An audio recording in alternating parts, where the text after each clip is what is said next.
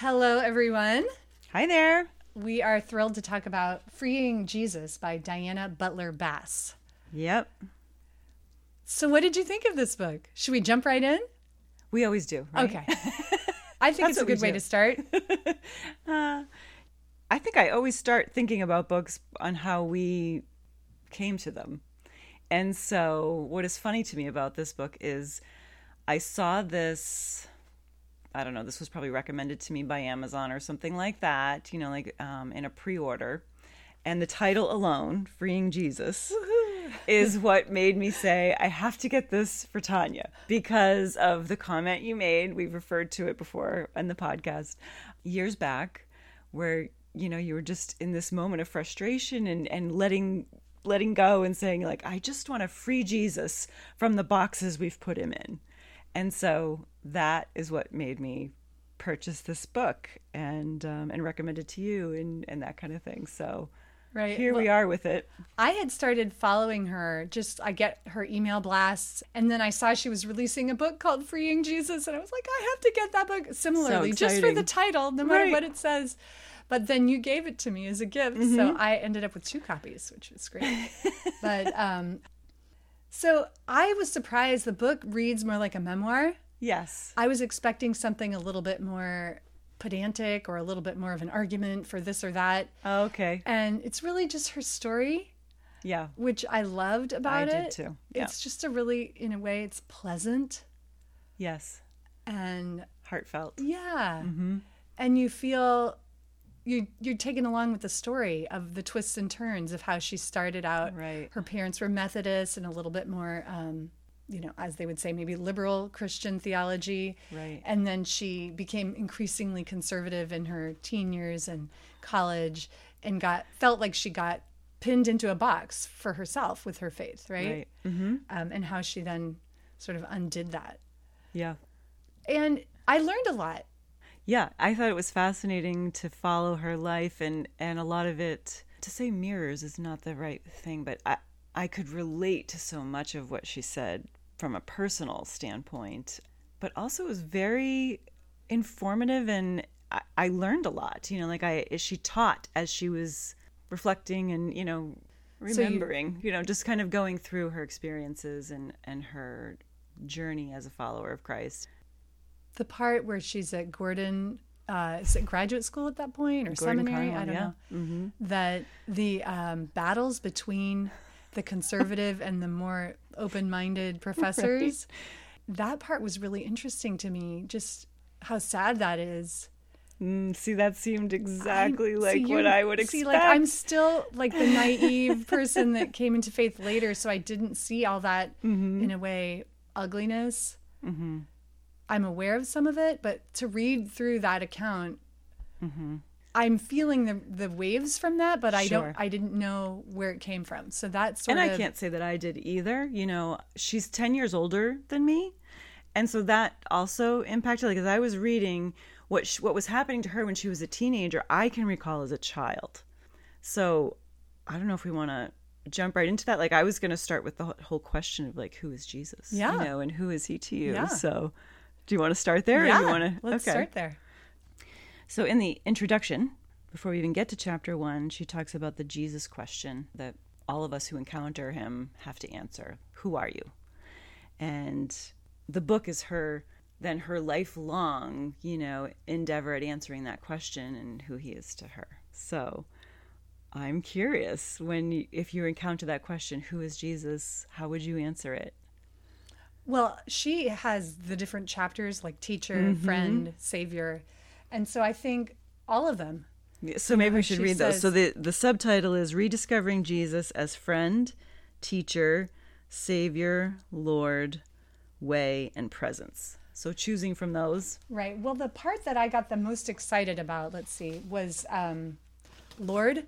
Okay. Actually, Really? uh, yeah. Just I guess because, uh, you know, the subversiveness of it, as it was written in the beginning, that it was always about Jesus is Lord and not Caesar. Mm-hmm. That that context is lost on us a little bit today. Like we don't remember the yeah. the original intent of it was very much that subversive movement about a higher authority than Caesar.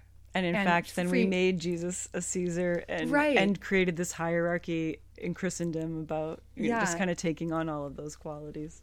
Yeah, so I I underlined like crazy in that section, but also the way. Yeah. you know and i've talked about that a bit in the podcast before like the narrow way the way and he talks about the gate but you she talks about the gate but you can go out or in as opposed to we always think of it as just in Right. Like a gatekeeper. right Yeah. and that, that's that's the end and if you go out then that means you're lost as Right. opposed to continuing the journey outward Right. Yeah, she has a lot of really beautiful ways of unpacking things that have been boxed in before um, or historically that I found really, those are always compelling to me. Those are always exciting to me. Do you have one in that section or should we go, should we go section by section? sure let's go section by section Okay. you know the friend part is mostly about her childhood and Mm-hmm. it's so sweet and it's sort of she comes back to it toward the end that was something that she sort of lost along the way and then she came back Yes. to jesus as friend i didn't really get too passionate about anything in there i just enjoyed the read and the Uh-huh. story Do you encounter Jesus as friend? Is that an experience that you could resonate with? it's not my primary experience but i have Yeah. yeah, Uh-huh. i guess the overlapping of friend and helper you know Uh-huh. helper i think is more is more how i'd put it Yep. you know, I don't chat with God, with Jesus like a friend. Uh huh. But that helping presence, that supporting, Yep. even humorous presence, Uh huh. like allowing me to laugh at myself as I feel the Uh-huh. lightness of the presence of God. So in a way, that feels like friendship. like friendship Yeah. that's that's interesting i don't think a lot of people have that i mean i think that's unique um, and special you know i grew up as you know in a christian home and you know jesus was central to kind of everything we had all the pictures that she describes you know jesus with the carrying the lamb and jesus with the little children and every single one of them is white you know like that whole little scene. And um, we had the kind of the solemn jesus picture. In fact when one of my sister's friends in high school came over the first few times she finally like let it out and she said you know i feel like jesus is screaming at me here he's everywhere. Um, and of course, there would also be scriptures, you know, like around and what whatnot. So yeah, I, I had that very much in my home. And I remember all of that type of teaching, even when she talks about flannel graph. Do you know what flannel graph is? Yeah. Yeah. So um, I can remember touching those. Like those were, we must have been, we were certainly not TV children, you know, in the 70s. We were very, we, we had attention spans. So we could listen to stories that were told with, you know, a figure on a stick, you know, kind of thing. So Jesus' friend made sense to me as a kid, but it was more like you didn't want to let Jesus down. There was still like this very kind of core thread of moral teaching that um I don't know, it had like a it had like a good bad vibe. You could be a good friend of Jesus or a bad friend kind of thing. I don't think anybody ever said that to me, but there was always this idea that you could let him down. But here he was, this gracious, you know, all loving, you know, lover of lambs and bunnies. Still keeping track of something. But yes. so anyway, that's my recollection of of that. But in that chapter, she says some really powerful things about friendship and like even just something as simple as how hard it is to to nurture friendships you know as we're adults and that kind of thing and and how like we've learned that over this year like of not being able to be together. And so how do you still incorporate these people in your life in a meaningful way in a way in which you connect? She's just quoted i don't know like a definition of friendship and it's in quotes but i don't know who she's quoting. A professor of hers um, who says that a friend is somebody to talk to, someone to depend on, and someone to enjoy. And that reminded me of what you said about Jesus as your friend, you know, like in terms of like laughter and, you know, kind of seeing yourself from a humorous side, you know, like being able to enjoy Jesus in your life, I think is powerful. I think that's amazing. And when I read that little quote, it just, it reminded me of, gift girls and Friday mornings and when we actually were meeting together and sitting around a table and and that was exactly what it was. It was somebody to talk to and somebody to depend on and and people to enjoy. And so I am looking forward to having more of that in my life this year. Um, Yeah. Now that you know things are turning the corner, it seems, and I'm excited about nurturing friendships again. Well, and that made me think of being seen. That there's something about, especially as a mom and a wife, that you just don't feel seen in your own household. Even when you're, as you're going about enjoyable things, you don't feel seen, or I don't many times. Yes. And going, being able to spend time with friends that just see you and want to hear you and who know your heart. And I have related to Jesus that way. Mm. In moments, especially early in motherhood, where it's so lonely and isolating, and you just Yeah. feel like, "Am I here?" That to to have that presence of yes, well, someone is seeing me, someone is hearing the longings of my heart, even in Right. this season, even if it's not these little people and my husband and all Yeah. that.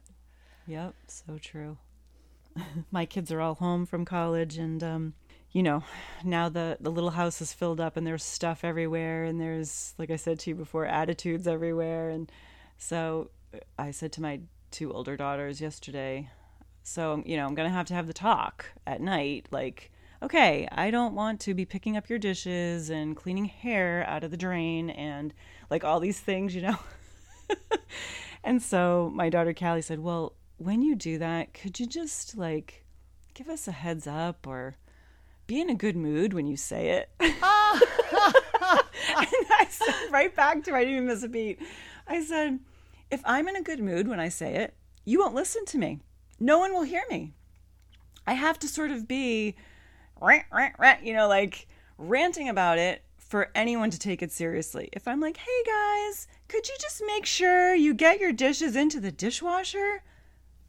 you know, like right over their heads. That will never happen. So, still, even with kids that are as old as they are, yes, feeling unseen, feeling like the background function of the home, you know, and friends remind you who you are.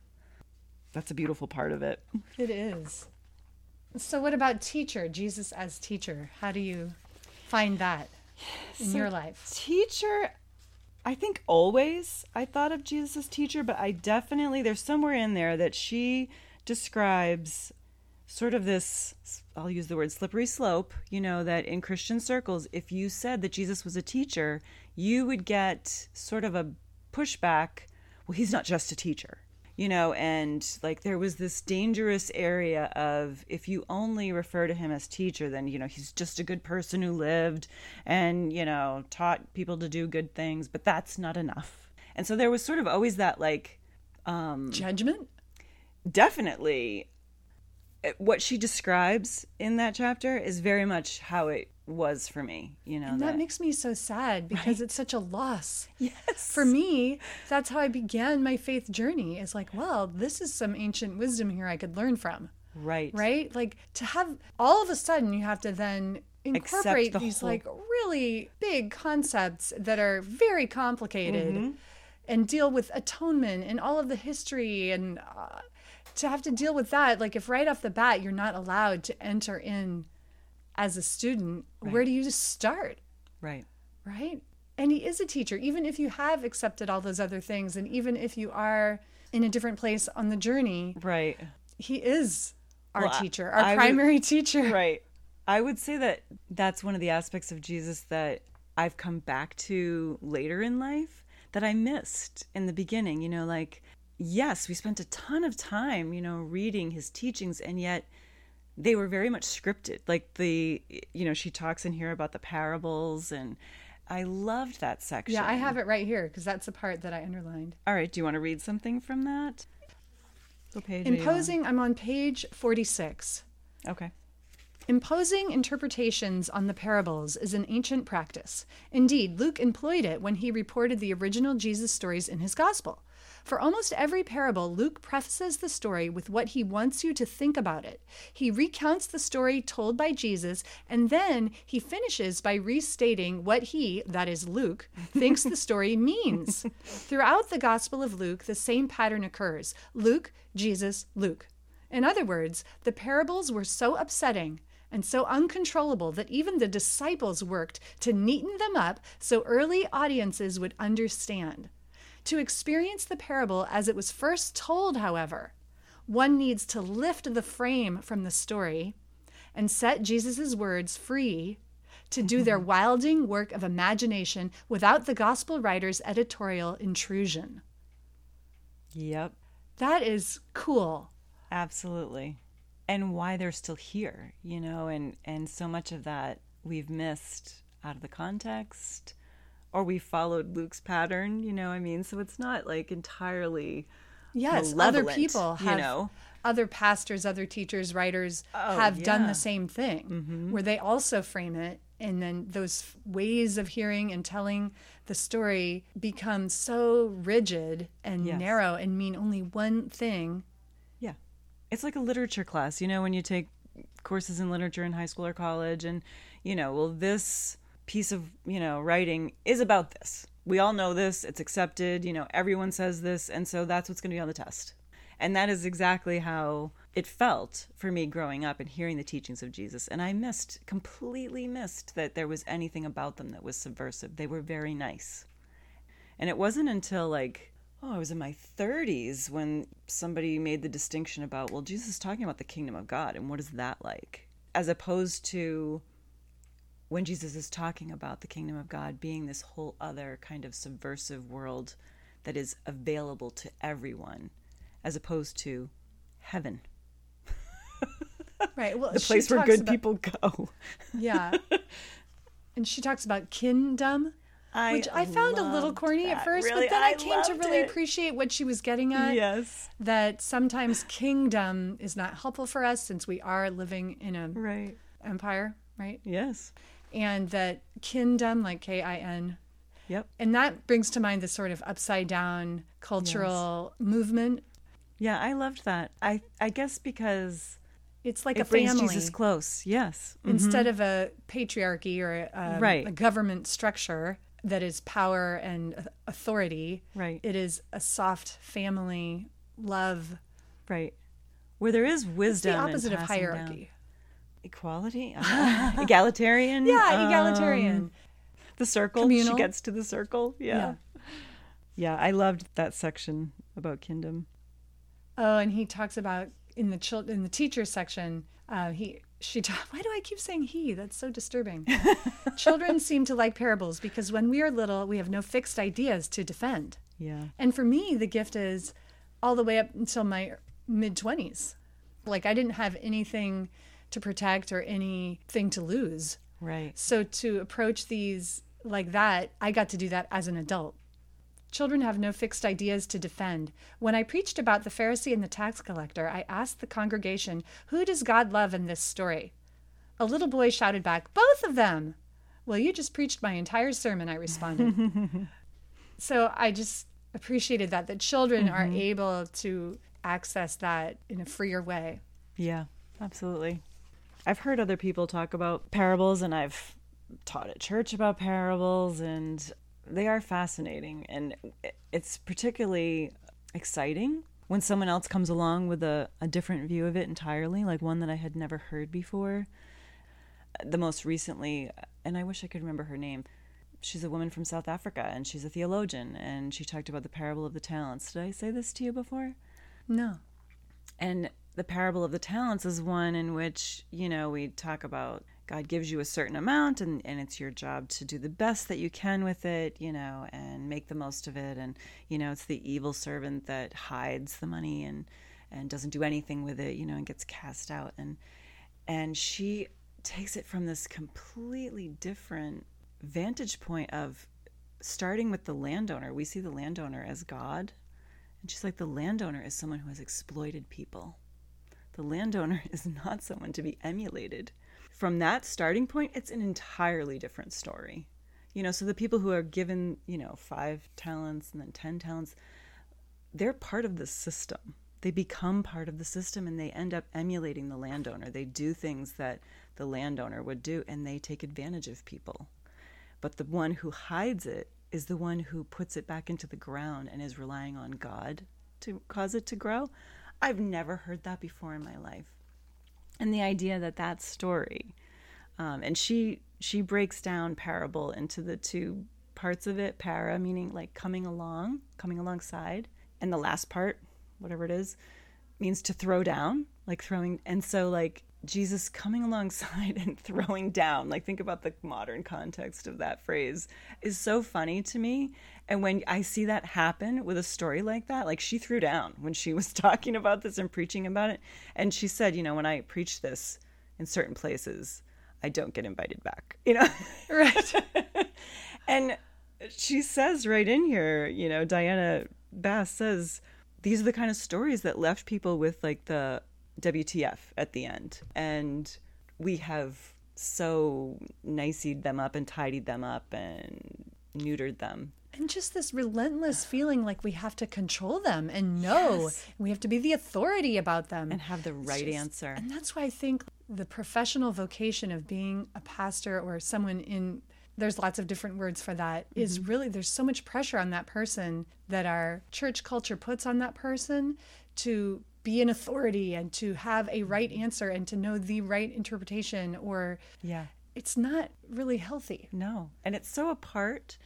She goes into this too from the Jewish tradition of taking texts and turning them and and looking at different facets of them and playing with them. And that is what Jesus was doing.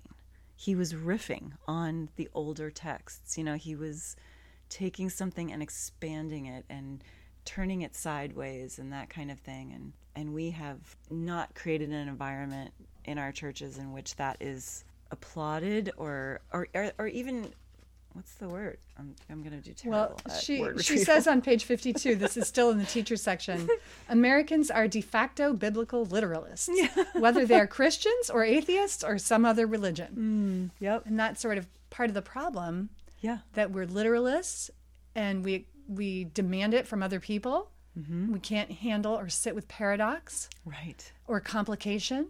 yeah And We want she uses that word later, like that Yeah. her faith got complicated. In the context is it was painful but beautiful. yep so the next are you done with teacher Yes. the next what is the what is the word for these things it's not a role but like Well, The next way of later in at the end of the book, she says she quotes somebody that says the Christianities, right right? So yeah. these maybe these are like the Jesuses, the jesuses all the ways. the next jesus right? that Jesus is all of these, Yeah. um, the different That ways he shows up. Uh-huh. Yep. Is Savior. That's the next one. So this one is laden Yes.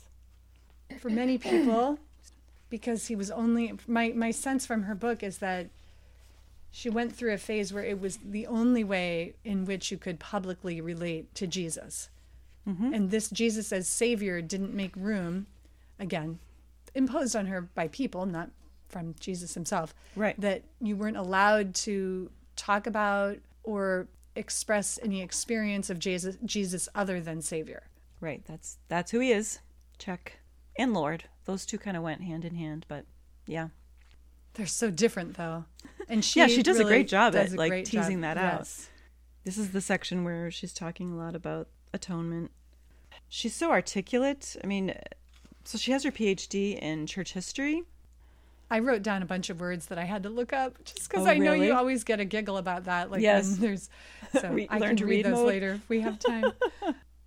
anyway, here's a quote on page 80. This theological world was, if nothing else, orderly and internally logical. It was a lot like figuring out a puzzle. Yeah. which is a really to me strange notion of how you approach the unknowable Hmm. again that that obsession with humans or maybe just our culture of making it neat And she says about that on that page the key piece to the whole thing was sin and what your understanding of sin is in that time in her life. And what is still common, of course, is original sin. You know, this idea that we are born into sin. Um, it is there's nothing we can do about it. It's you know in and through us. And now, thankfully, there are other theologies about sin, you know, and about well, maybe it's original goodness and not original sin, those kinds of things, you know. So there is some counterbalance to that now. But at that time, I think they were pretty remote. Right. Well, and she says on 82 despite the near universality of questions about sin and evil, early Christians were not overly concerned with these ideas. Mm-hmm. In the New Testament, there is only one major passage teaching that human beings are totally sinful in Romans 5. Yep. And even the first creeds and councils are far more focused on God and the nature of Jesus than they are about the human predicament. Yeah. Eastern theologians understood creation as good and maintained that the original goodness had been disordered and obscured, but not destroyed by sin. Adam's sin revealed the human propensity to sin, and we're each guilty when we, like our first parents, choose sin. Where are you reading from? Uh, still on page 82. Oh, okay. Yeah. See, I'm still on the. But Western thinkers, same page, Mm-hmm. crafted a different approach, arguing that sin was literally passed down from parent to child and that sin was an inescapable inherited condition of a fallen world. Condemned mass, mired in self gratification, pride, and lust, as guilty for their sins as Adam had been for his. And of course, the penalty for sin is death and hell. Um, yeah, so these are the images that I certainly grew up with. And later on in the book, not in this section, she talks about fall Yeah. not being a concept that's actually in the scriptures. Right. I had never heard that. Like the Trinity, that fall was uh, something that was sort of extrapolated, I think is the word she uses, from the story Right. in the actual text. And yet, here we are thousands of years later with it. You can read almost any book about Christianity, or and the word fall will be in there. But let's see, there's something here on page 94. She says, even though there is a multiplicity of images for atonement in the scripture, we are stuck, most of us are stuck in a single story of sacrifice. And a strange vision of God lies under the story that God is angry with humankind and must have that rage assuaged. So, fear is the underlying psychological motivation. And she says it is a primal human worry that God hates us and will do us in, which is sort of really a pagan kind of idea, you know, that the gods are angry. You know, Rob Bell did that thing years back about the gods aren't angry. And then here's one part in the middle of the page um, about that. Only one offering, God's own Son, was sufficient. The atonement was a sacred quid pro quo. God forgives us in exchange for an offering of blood. Salvation's this for that. And that is certainly the version of atonement that I grew up with. And I was, let's see, like this whole section reminded me of my 11, 10, 11, 12 years old. And I spent summers at Bible camp, you know, Christian camp, like the whole summer. She talks later in this chapter about this movie called, oh, anyway, we'll come back to that. But it was the idea about the rapture. And there was a song in it called I Wish We'd All Been Ready. And she she hmm. puts the words in here in the book and and I sang it to my husband like, "Do you remember this?" Oh boy. But as I was reading this, it was so engrossing to me and, and so close to my growing up. I mean, I felt like at times I was reading my own story just a little bit at a little bit younger age, you know, so I didn't quite have the awareness that she had in these times. My questions were simpler. There was this other movie. This is really what I was going to talk about. It was like a parable type, it was a short film. And there was a, a young boy and a dad walking down a train tracks. Have I talked about this? Okay. I was probably, I don't know, nine or 10 when I saw this film, and it disturbed me so deeply. So the little boy is walking on the tracks, and the dad is ahead of him. And I think there's a bridge, so it keeps flashing back. The little boy's kind of playing and picking up rocks and throwing them, and the dad is checking the tracks and then it flashes to a train like a full a train full of passengers you know like a commuter rail type train and they're all just kind of reading their papers and drinking their coffee and and the dad I think, crosses the bridge and is beckoning to the little boy, like, hurry up, hurry up. And you can hear now the train coming. And one of the tracks is off the line, like it's whatever, apart. And so if the train hits that, it's going to derail and all these people will die. Now, the little boy is still on the tracks. And so the dad, who has the power to either save his little boy or fix and hold the track together so that the train can go by, has a choice to make. Now, what choice do you think he makes? He holds the track and the train goes by. They don't show the little boy dying, but obviously you know. And this idea that as a father, that God would do that. He would sacrifice. And who do you think I identified Right. with as an eight year old? Certainly not the adult sitting on the train with my newspaper and coffee. Right. I identified with the little boy throwing the rocks.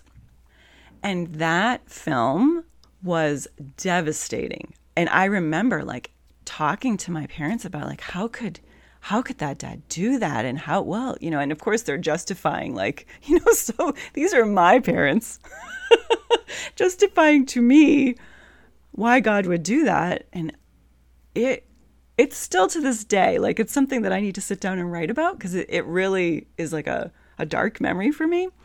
But it was right around this time. And then with films that were about the rapture in which people are taken and then others of us are quote left behind and that whole fear.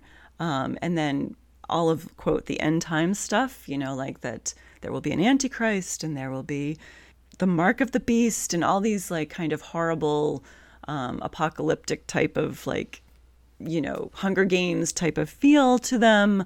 Um, there's a guillotine scene in one of those films you know? So now granted i was probably younger than the audience at camp you know who like i think they were teenagers and i was younger because my dad was working the camp you know so i was there. So maybe these weren't age appropriate films i was seeing and yet i saw them. And yet they were still kind of held up as kind of a central teaching like this is this is what it means to have Jesus as your savior. Like this is what it means.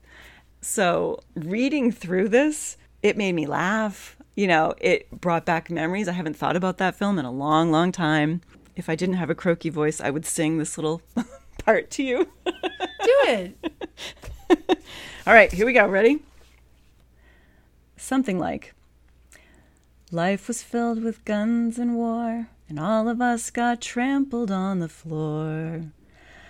I wish we'd all been ready. There's the key. The children died, the days grew cold. A piece of bread could buy a bag of gold.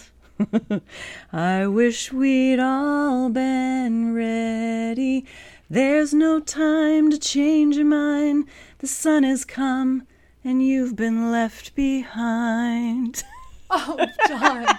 now, Dawn. I Picture that. Reach through time and at a campfire, and oh, little Dawn. That's just Well, devastating. and little Diana, like this. Yes. This was the Christianity of the '70s, like evangelicalism. This, this really, you know. So when she's she describes it so much better than what I'm doing today, and yet I'm feeling it obviously at a personal level. Well, each That is what it generation makes their mistakes, but I just have to say, how could your parents Well, have you know that? How could that generation have laid that that burden? I guess they just believed it. it would be a, a great question to ask them you know and as i as i kind of deconstruct this openly and kind of somewhat publicly i there's a part of me of course that holds my parents at fault right and yet i don't really know their story of how they came to that um, we've never really talked about that this has always sort of been the truth and i know their beliefs have morphed since then and modified and and softened perhaps um, in some ways. So when i when i speak about it i'm speaking from myself but i'm also obviously revealing things about my family. And that has been challenging to keep doing. So I did think as I was reading this book about some questions that like this summer I'm sure I'll, you know, have days at the pool with mom and dad and, you know, picnics, 4th of July, whatnot, those things are all coming. And try to have some of these conversations with them. Like, what did you think about that? And do you know that you know as an eight year old watching that film like you know just kind of having that conversation and hearing what they might say about it now i'm i'm curious uh, as opposed to well i probably fluctuate between curiosity and anger you know and resentment and yet i know i'm going to be passing things on to my children that later on they're going to be like how could you have done this to us, you know, and I'm going to be mortified or I'm going to say, no, that's how it was. And that who knows what I'm going to say. And every parent does that. You know, I was raised right. by secular parents, but there was equally disturbing things that they taught me or exposed me to. So mm-hmm. it doesn't, it's a different set of baggage. Sure. a different set of. When it's wrapped up in faith, right. I feel like it has this kind of double whammy. Yes. Right? Because yes. it sets you up for how you relate to God and your own spirit. You know, I mean, it's so interwoven with all of your choices and um, all of your ways of seeing the world. If it's something that hits you like that, like sometimes you know it just gets deflected and people go on their way and they're like, "Yeah, I didn't, I didn't buy that." I wish I could have done that maybe at some points. There were a few things I did that with, but a lot of it was really a deep struggle for me growing up, and so it was really great to read through this to that end, chapter. on page 88, this is her reflection in, in a way on some of these same ideas. She says, I allowed myself to be colonized by a system that wanted to silence me and participated in the kind of obedience that slaughters the soul. Mm-hmm. I found myself in a theological cage, one sadly that I helped to build. My sin was not pride. I did not want to be God. My sin was the negation of my own self. Mm-hmm. In effect, killing myself in favor of the person others told me I must be. Sin does indeed lead to death. Yeah. That reminds me a little of the Glennon Doyle book mm-hmm. with the untamed concept, yep. even though that's another whole conversation. Right. But I think that's sort of what she's getting at with, with that book a bit. And particularly for women. Of course. You know. Yes, and children. Yeah. Mm-hmm. And children, yeah. Yep so then eventually I learned that Irenaeus, I don't know how to pronounce that. Mm-hmm. Irenaeus was right when he said, quote, "The glory of God is the human being fully alive. Sin is the rejection of the beauty and goodness of God's image in every person." Mm-hmm. I remember when that phrase first crossed my path. Um, I was probably 35, and it was transformative. Yeah, absolutely. The glory of God is human is man fully, alive. alive. Yeah. Yes, that all of these sort of inner longings and um, energies and propensities were not something to be battled or something to be tamped down or something to be caged, ignored, that that was like God's spirit through humanity. And it just opened up so many more doors, you know, than I had considered before, for sure. So yeah, I love that quote and obviously it's, it's been freeing to a lot of people who grew up through this time period. Oh you know what i found really fascinating? This was something i learned that i was like oh my goodness. The idea she says on page 91 in the New Testament, Paul took these ideas and developed an elaborate theological argument that connected the death of Jesus on the cross with the Day of Atonement from the Leviticus tradition. Mm-hmm. Since Paul was a Jew, it is helpful to remember that he is reflecting on a Jewish practice that was being rethought within Judaism itself. Oh, this is this says it perhaps better. Okay, wait. Where are you? Okay, page, page 92. Paul insists that this is the main thing. Yeah. The central act of Christianity. This salvific sacrifice that repristinated Yom Kippur, linked it with Passover, and then replaced both with the cross. Mm-hmm. It is not an entirely surprising argument for an early Jewish convert to make. So that's the part I was trying to get to that mm-hmm. he links Yom Kippur with Passover. Right. That's all Paul. Yep. Paul is great, but he's not Jesus. Right. Anyway, there's that that whole thing. and then she says later on page 893, you know, no one seemed to notice that Paul explained the cross in more than one way. Oh yeah. so that's the one we picked up on. Yeah. You know. And then she does explore this is good. Paul's letters explore six different theological versions of Christ's mm-hmm. work on the cross.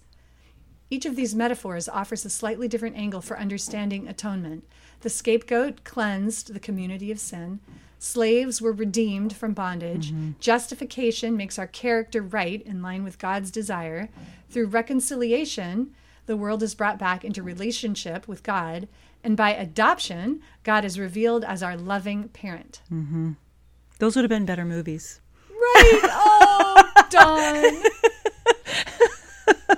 We need to make those films. Yes, How about that? We do. we do. She does a lot there. And Yes. um, it's it's freeing.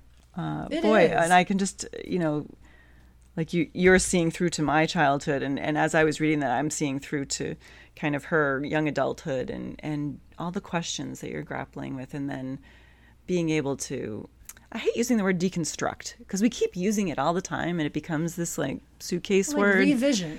yes. Re-envision fresh something. vision for following Jesus. Yes. Our Mhm. Yep. Adding to, you know, kind of expanding your knowledge. Well, that's one way. But then there's also these other possibilities.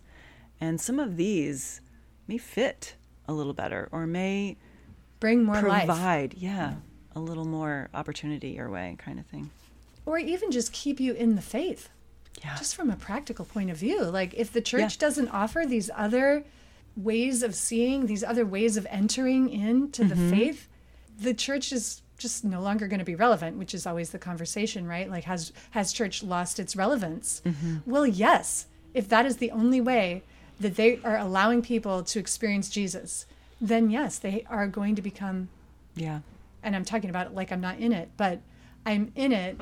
Working to expand experiencing it. But working to keep that expansion Happening. happening. Yeah. Yeah. And I'm not making it up. Like she says, it's Paul right. and it's in the parables. Right. It's not just a convenience Right. or a sidestepping or a watering down or dumbing down. Like I've heard all of those phrases, you know, incorporated in any kind of idea that doesn't fit this certain line of thinking. So, anything else to say about Savior? Nope. Moving on. Lord. Yep. On to Lord. So this is when she goes heads off to a Christian college in California.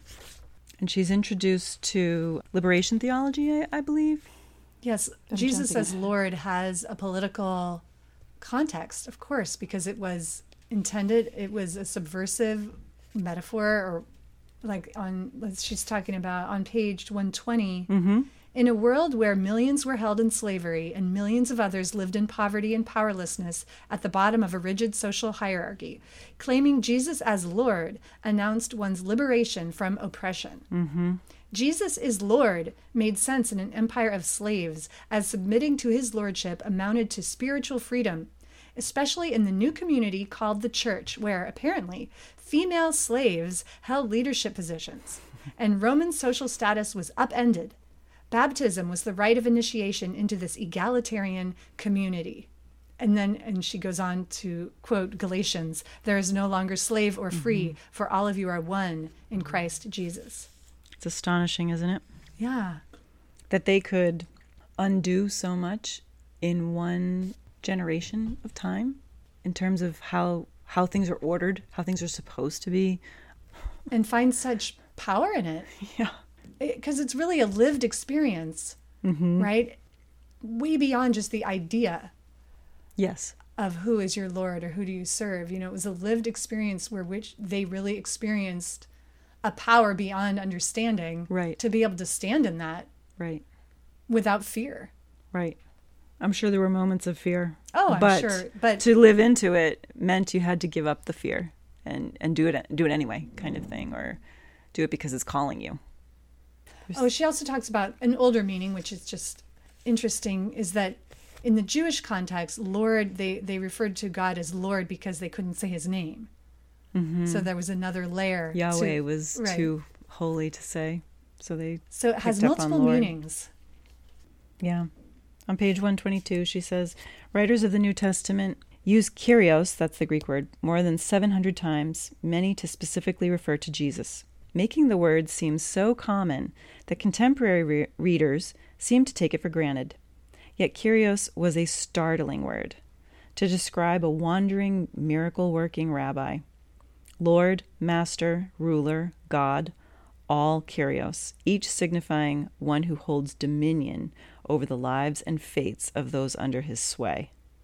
Jesus' Lord was subversive and empowering, a form of submission one could choose in a world of otherwise little choice, a way of life that resulted in finding oneself by giving oneself totally and unreservedly to this crucified Jewish peasant, Kyrios. That's sort of that living into that reality. And I love this next section, which she calls Master, where she describes a group that she was part of as a student, uh, where they just got really passionate about Mm-hmm. exploring the text by themselves or without Right. sort of a, A church leader. authority. Yeah. Right. Uh-huh. And she says on lower down in 122, there were no trained leaders, no adult authorities. Together we interpreted the Bible free of oversight and constraint, attempting to make it make sense in our world. Although we did not know it at the time, we had started something that Latin American Christians would call a base community, a completely non hierarchical, lay led experiential Bible reading group. Mm-hmm. I love that vision. Yeah. Do you feel like we had that kind of? Yeah. Yeah, I do too. I do it. What's it's what allowed us to be brave enough to try on all those new ideas and read something like Marcus Right. Borg. Yes. And who she knows. I when I got to the end, like, well, I'm just having a glass of wine with Mark, my friend Marcus Borg, and Phyllis Tickle is her like Right, neighbor. our neighbor. I'm like, oh my gosh, love it. Yeah, I feel like we had that, and and and I hope, you know, you have all kinds of hopes for a podcast like this, but that idea of I don't know, extending that somehow absolutely to a group of people so that you're giving yourself permission to have those kinds of inquiries and conversations and and self-reflection that doesn't fit a box. That's why we're sitting here, right? It is. Yeah. It is why we're sitting here. So you said Lord was a big section for you. Is it still feeling big now that we've been chit chatting away? Okay. Uh, page 137, she is Yeah. quoting Ron Sider here. She writes, God's word teaches a very hard, disturbing truth, wrote Ron Sider, an evangelical theologian who also spoke in our chapel. Quote, those who neglect the poor and the oppressed are really not God's people at all. No matter how frequently they practice their religious rituals or how orthodox are their creeds and confessions. Hmm. And then she goes on to reflect, you know, like what we did mattered more than right belief. And that comes up against the very rigidly held notion that you can't be saved by works, but grace Right. alone. Mm-hmm. And so it's it's a paradox, right? Right. And we have to be able to hold that. Yep.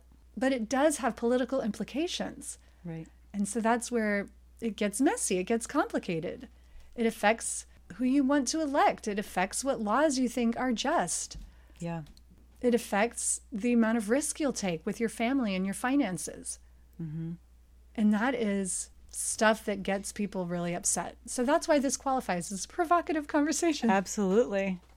Oh, it is.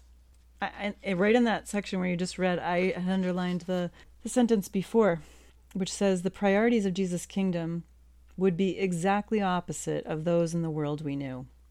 There, holy generosity and true peace would replace capitalism and militarism. And so, uh, for me, like, this is the part of her growing up that I missed, that I'm doing now, you know, as a full grown adult. um, that part where Jesus' teachings take on a new meaning, which makes the subversion of things more obvious than they ever were. And then what do I do with that? How do I live into that? How do I live as if Jesus is Lord? And how do I make that real in my life? And, And and I ask myself those questions all the time.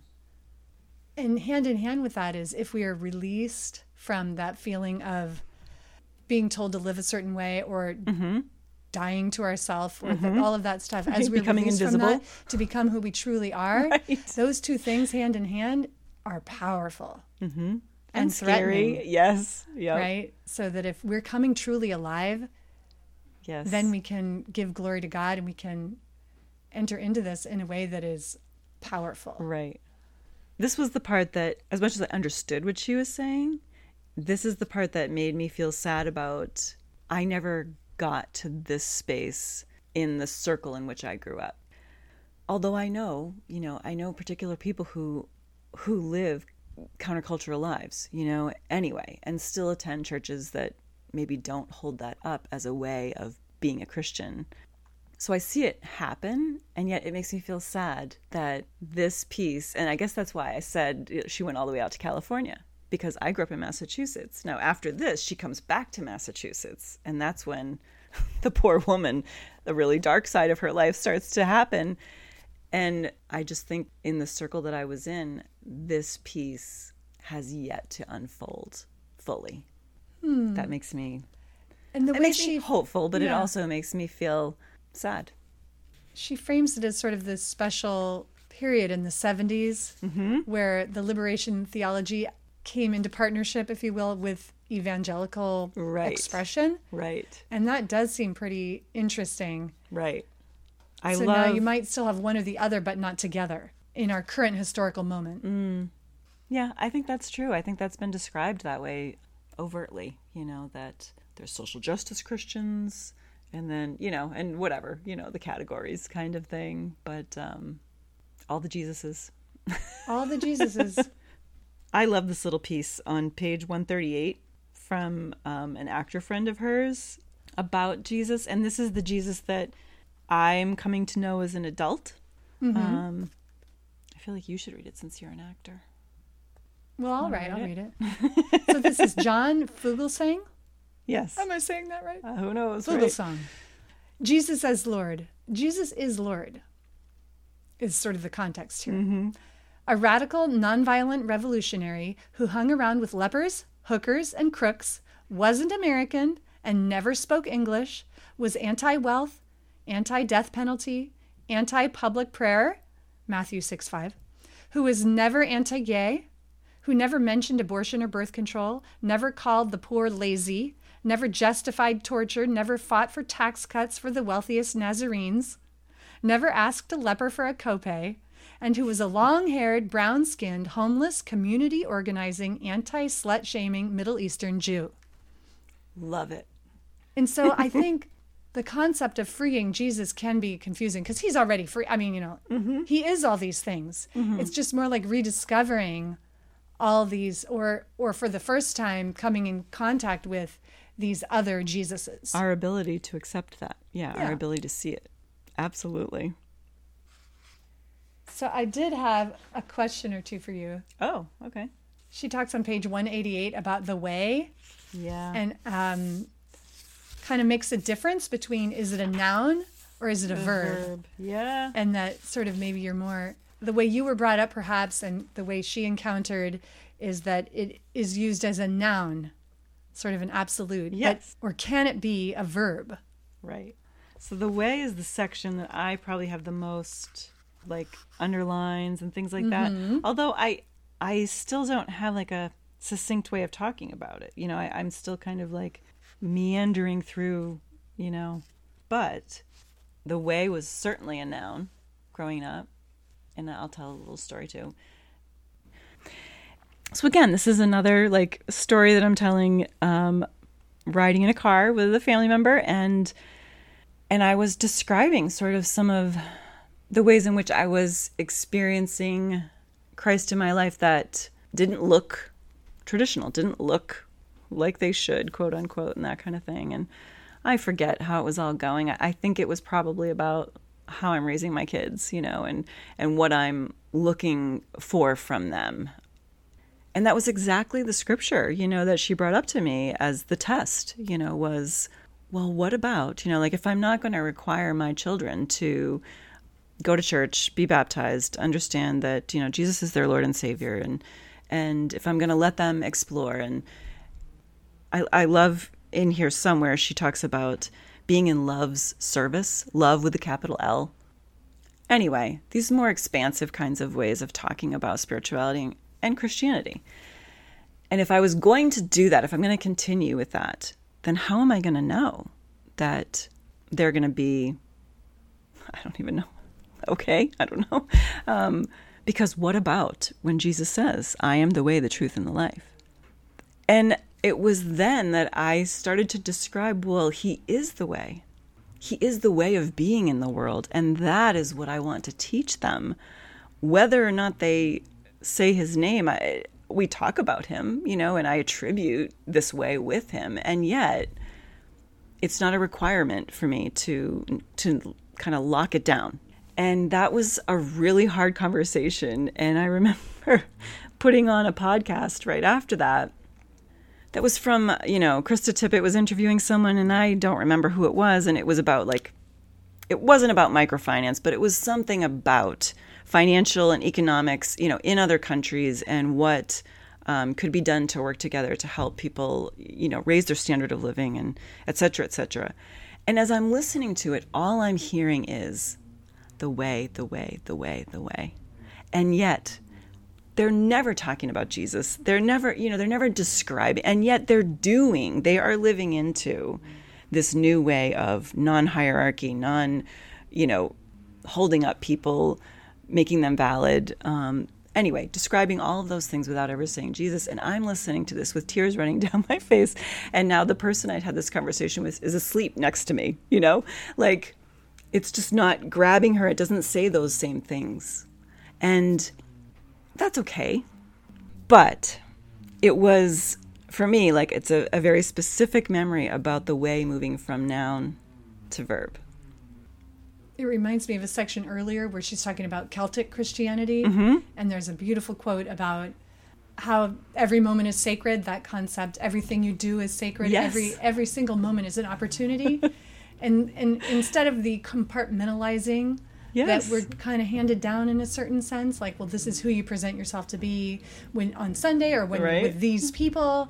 Uh, or when you're talking about these things, and this is who Yep. you are the rest of the time. Mm-hmm. And like, how do we have an integrated life? or Right. look for those sacred moments in everything in every political act in every in every conversation about how do we help the world's poor that they're all opportunities where we can feel the sacred occurring Yes. Yes. if we have ears for it Right. And walk away from the dualism where we kept those things, like you say, compartmentalized. We kept them separate. Um, this was sacred and this was secular. That whole thing. And she does, I, I don't know if it's this section or maybe I think it's the next one where she talks about Jesus being all in all, you know, and through all and in all, ground of our being. That's the Jesus that calls my name, you know, at this stage in my life, not the one holding the lambs. well this has been a great conversation And it could go Um, on and on and on on. and on, really. Yeah. So Diana Butler Bass, Freeing Jesus, it was great, and you can um, find our other conversations on our website, giftgirls.blog, or visit us on Facebook at Gift Girls Faith Book Club. And would you close us in prayer? Sure. You know, sometimes I have had the experience, and I think this is probably something that was taught to me, like where, you know, that whole story, like Jesus is your co pilot. Did you ever hear of that? I've heard that. Okay, so it's a bumper sticker, like Jesus is my co pilot.